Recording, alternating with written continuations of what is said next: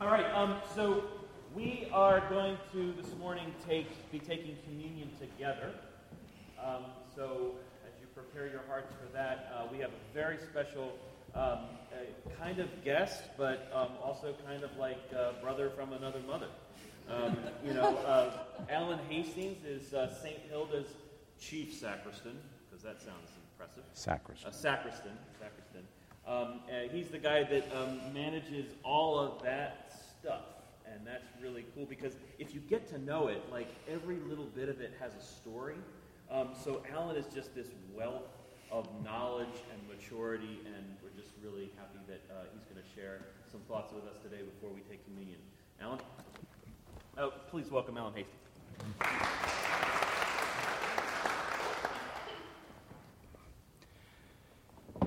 In the name of the Father, and of the Son, and the Holy Ghost. Amen. Okay, now I say that because I'm an Episcopalian and we do that. And a couple weeks ago, I was sitting with Joe out there on the swing and we were talking about getting ready for this. And he said, You know, uh, you might want to say a few words about the sign of the cross.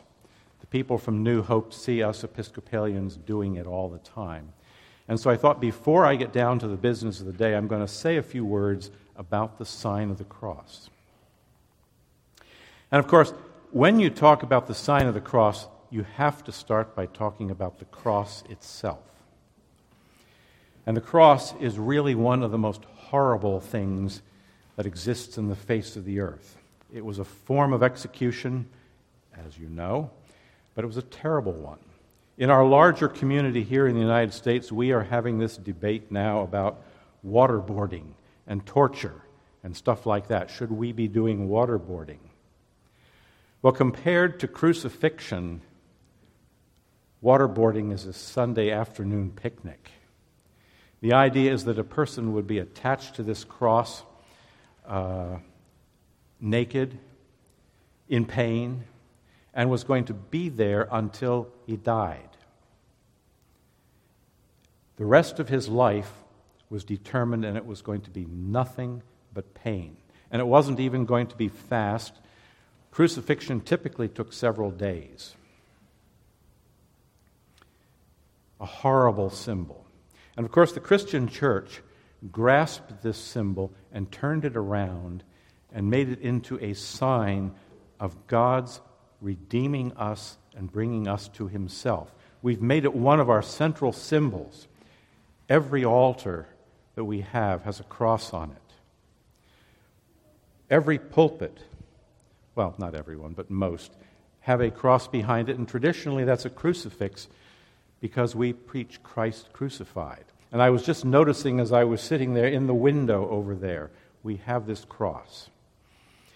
And we wear it on our persons as a, as a piece of jewelry to signify that we are those who are redeemed by God.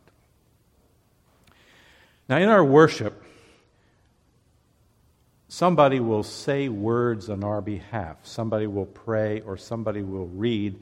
We don't all speak, but it's traditional that at the end we say Amen. And when we say Amen, what we are saying is, This is my word too. I may not have said all the words, but they are my words too.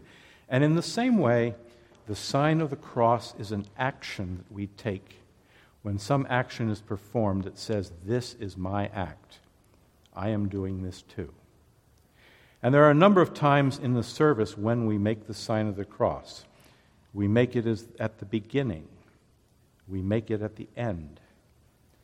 When we say the creed, when we come to the place and we talk about the end of the creed and the life everlasting, we make the sign of the cross. When we read our lessons, there are special lessons which come from the Gospels, and we have a special way of signing the cross there. We sign on our forehead, our mouth, and on our heart, with the idea that the gospel of God will be in our mind, on our lips, and in our life. When we kneel before God asking for forgiveness for our sins, the priest pronounces absolution.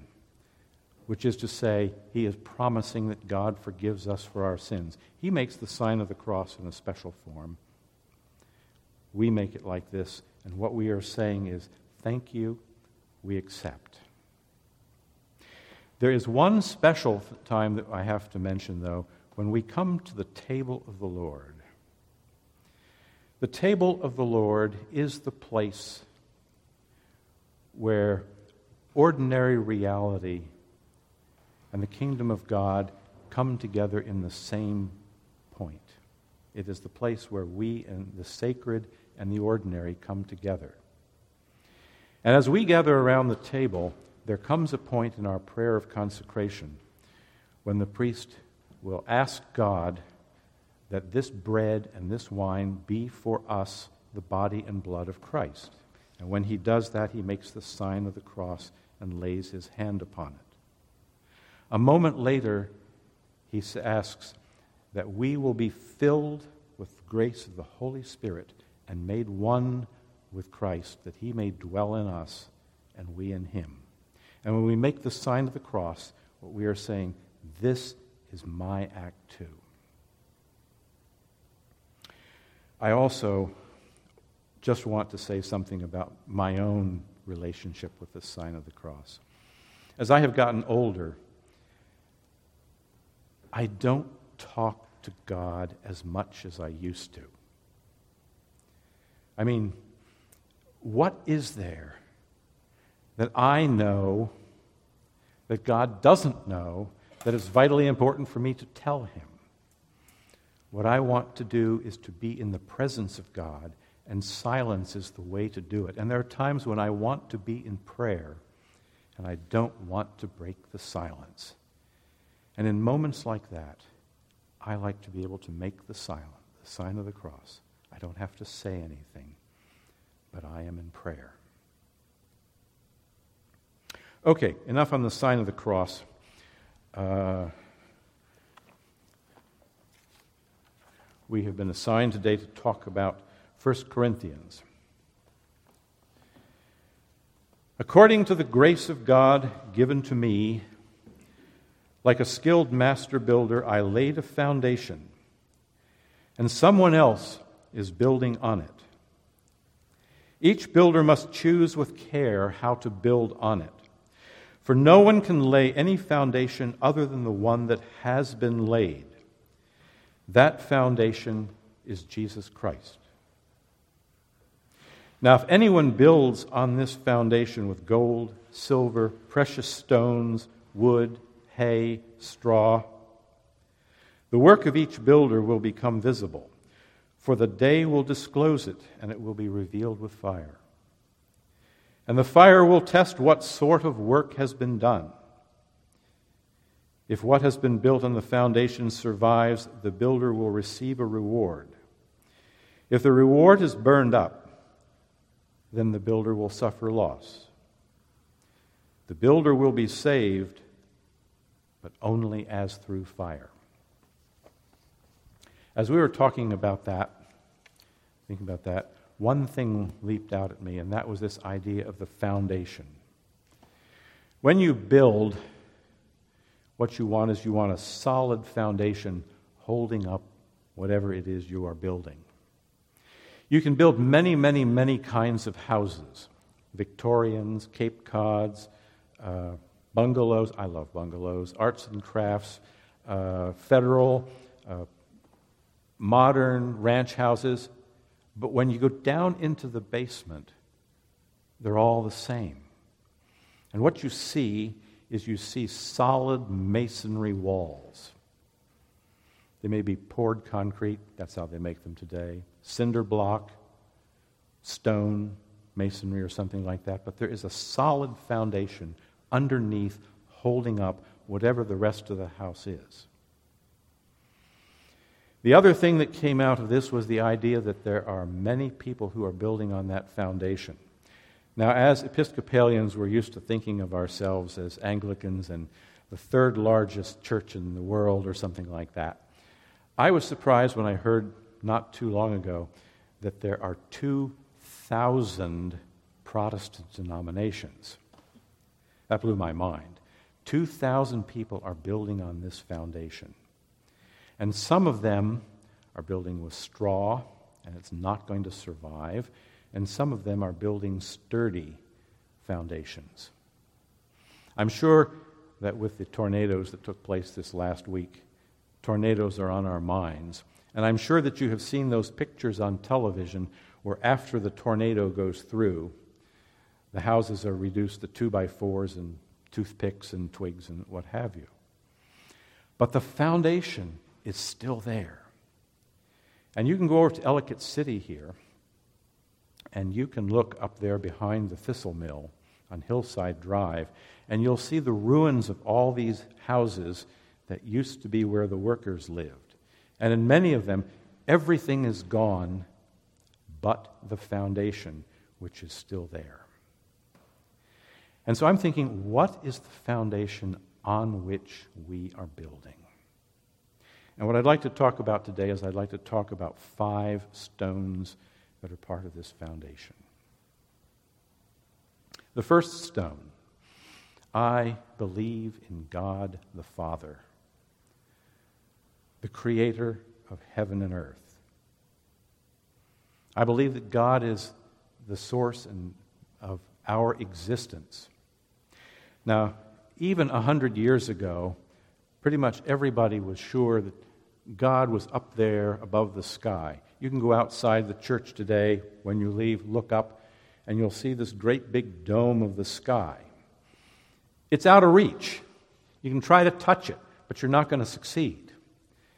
Okay, you don't have to try that. You'll feel pretty foolish if people see you sticking up there and trying to touch it. You can't get there.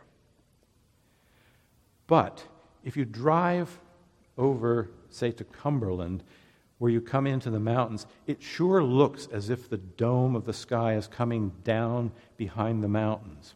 And it takes about two hours to drive to Cumberland. So you've sort of got this feeling that if somehow we could do it, heaven is only about a two hour drive straight up. Okay? Now, there's one problem with that, and that is God is up there and we are here. We are separate from God. A couple months ago, it was Easter. We sing, Christ the Lord is risen today. And on the third verse, we said, Up above the sky, he's king. God is there, and we are here. God is outside of us, God is outside of the universe. And the 20th century has not been kind to that way of thinking. Because, for one thing, uh, we have astronomy has really, this century, learned massive amounts of things. We learn, for example, that our sun is one of some two to four hundred billion suns that's in the Milky Way. We're not even a major star. We're about 27 light years out from the beginning, of the middle. And the whole thing is more than 100 light years across. We're out in the, in the boonies. We're a suburban planet. Okay? We're not even in the center of things. And you think about 100 light years. Now, prayer. Are my prayers limited to the speed of light? Does that mean that if I say a prayer today and God is outside of this, it's going to be a hundred thousand years before he hears me? That's pretty tough. And it gets worse. And incidentally, here's a commercial. The current issue of Scientific American has an excellent subject on what they think is the largest structure that they have observed in the universe. It's a galactic supercluster. I have to look these numbers up, I don't remember them. This supercluster has 100,000 galaxies in it. And it's 520 million light years wide. That's big. And if God is outside of that, he is really far away. Okay, I'm not going to leave you there. Okay? but I'm going to digress for just a moment. A couple years ago, uh, there were actually bookstores in Columbia. They're all gone. But I can remember the day that somebody told me a new bookstore was opening up over in the Owen Brown Shopping Center, and it was a bookstore restaurant. And I heard about this in the morning, so I didn't even wait for the close of business. I decided that was where I was going to go for lunch. Now, I'm a geek, and I love technical books. Uh, I go, used to go into Borders and head right for the computer section. This store didn't have any of those. It had art books and it had religion books. So I went and I'm looking in the religion section, and right about there, book about two inches fat, the big title on the spine A History of God. And I thought, that's really weird. You know, how does the created write the history of the creator? It struck me as if somebody would tell me that one of the bacteria that live in my gut was going to write my biography. a history of God. You know which book I took off the shelf, and I'm standing there two pages later. I took the book with me, ordered lunch. Three cups of coffee later, I paid for my lunch, paid for the book, and took it home. The title was a little bit misleading. It wasn't a history of God, it was a history of the way people have thought about God. And it changes. Now, we as people tend to think that the way that we think now is the way that people have always thought. But that isn't true. As our understanding of the world changes, the way we think about it changes. The Bible is really full of images of that three layer thing God up there, us down here, and the rest underneath. But now that we're having problems with that, because if God up there is 520 million light years away, that makes God pretty distant. And we as a people have been trying to figure out how can we understand the world and understand our place of God is in it. About 50 years ago, uh, I was in college at the time, and a little book came out called Honest to God, written by the uh, Bishop of Woolwich in England. And it created a firestorm because he was trying to challenge that way of thinking. Instead of thinking of God up there and out there, he was trying to find words to say, God as the Creator is the source and ground of our being. God is not up there, He is within here. The American Indians used to talk about the seven directions north, south, east, west, up, down, and within. And his way of thinking is to find God, we have to go within. God is not something that is separate from us above the sky in another place. God is part of our very being. And that's the first stone that I would lay on this foundation.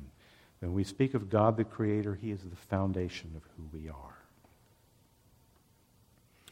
The second stone that I would place on the foundation is we believe in Jesus Christ, the Son of God, born of the Virgin Mary, suffered under Pontius Pilate, was crucified, died, and was buried. On the third day, he rose again in accordance with the Scriptures and will come again. Because in Jesus Christ and in his work and life,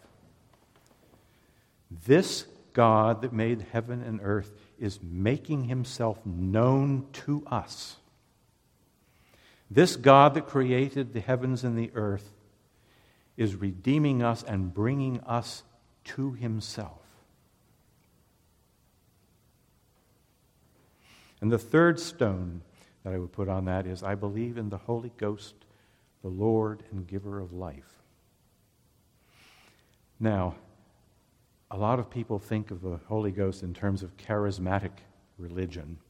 And to be perfectly honest, uh, St. Timothy's was a charismatic parish, and uh, when Father Zampino left, he went to the Charismatic Episcopal Church. And a lot of people think that's what the Holy Spirit is about. Personally, I think that the Holy Spirit is that part of God that is one with each one of us. I am in God, and God is in me. You are in God, and God is in you. You are in God. God is in you, and this is the Holy Ghost. We are not separate from God. And the fourth stone that I would build in this foundation is, and I believe in the life everlasting. It is not just that we are alive now, but that our destiny is to be part of God forever. And I'm going to say just one brief word about the concept of eternity. A lot of people think that eternity means a very long time. Oh, I had to wait just an eternity. No, eternity means without time. A little hard, we find it very hard to think about being without time. But eternity means something that is beyond time and in which time doesn't exist. Eternity is not part of our future. We are there now already. We are experiencing our eternity. And this is our destination, if you will. And finally, the fifth stone that I would put on this foundation. Uh, Dame Julian of Norwich was an anchorite, an anchoress.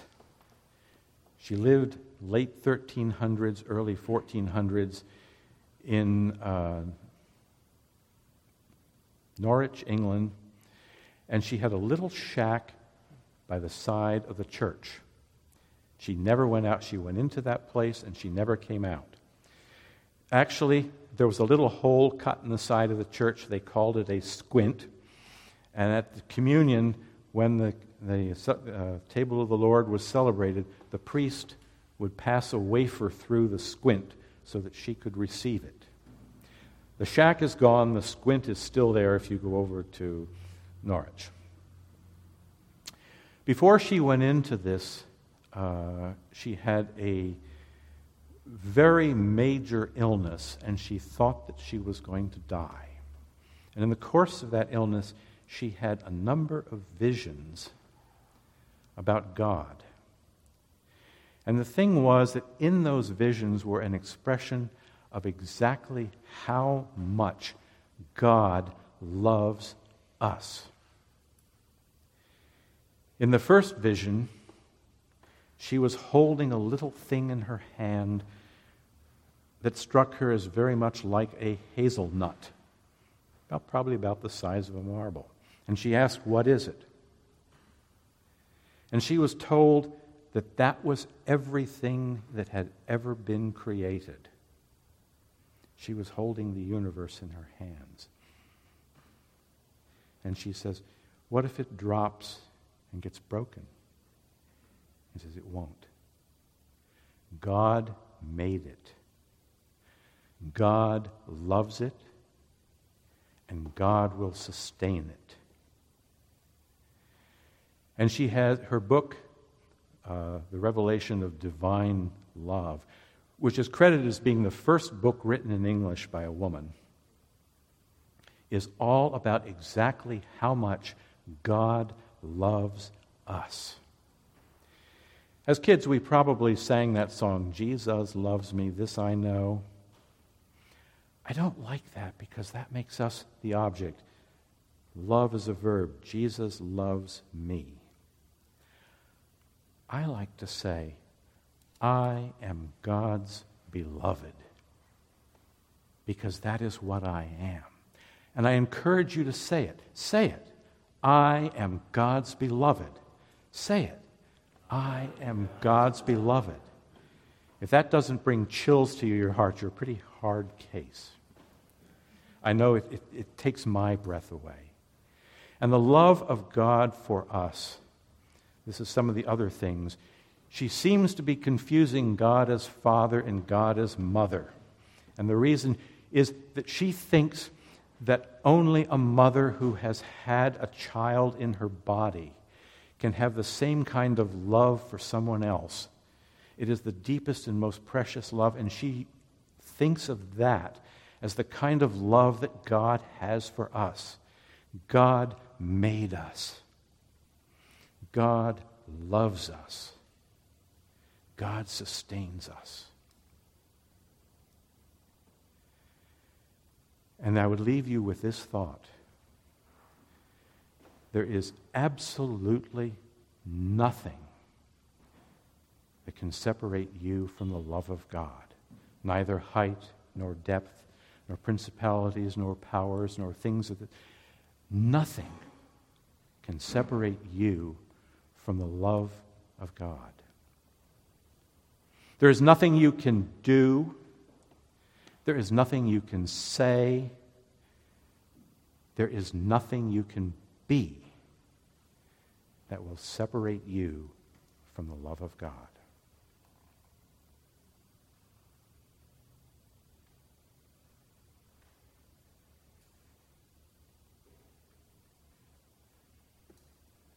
Amen.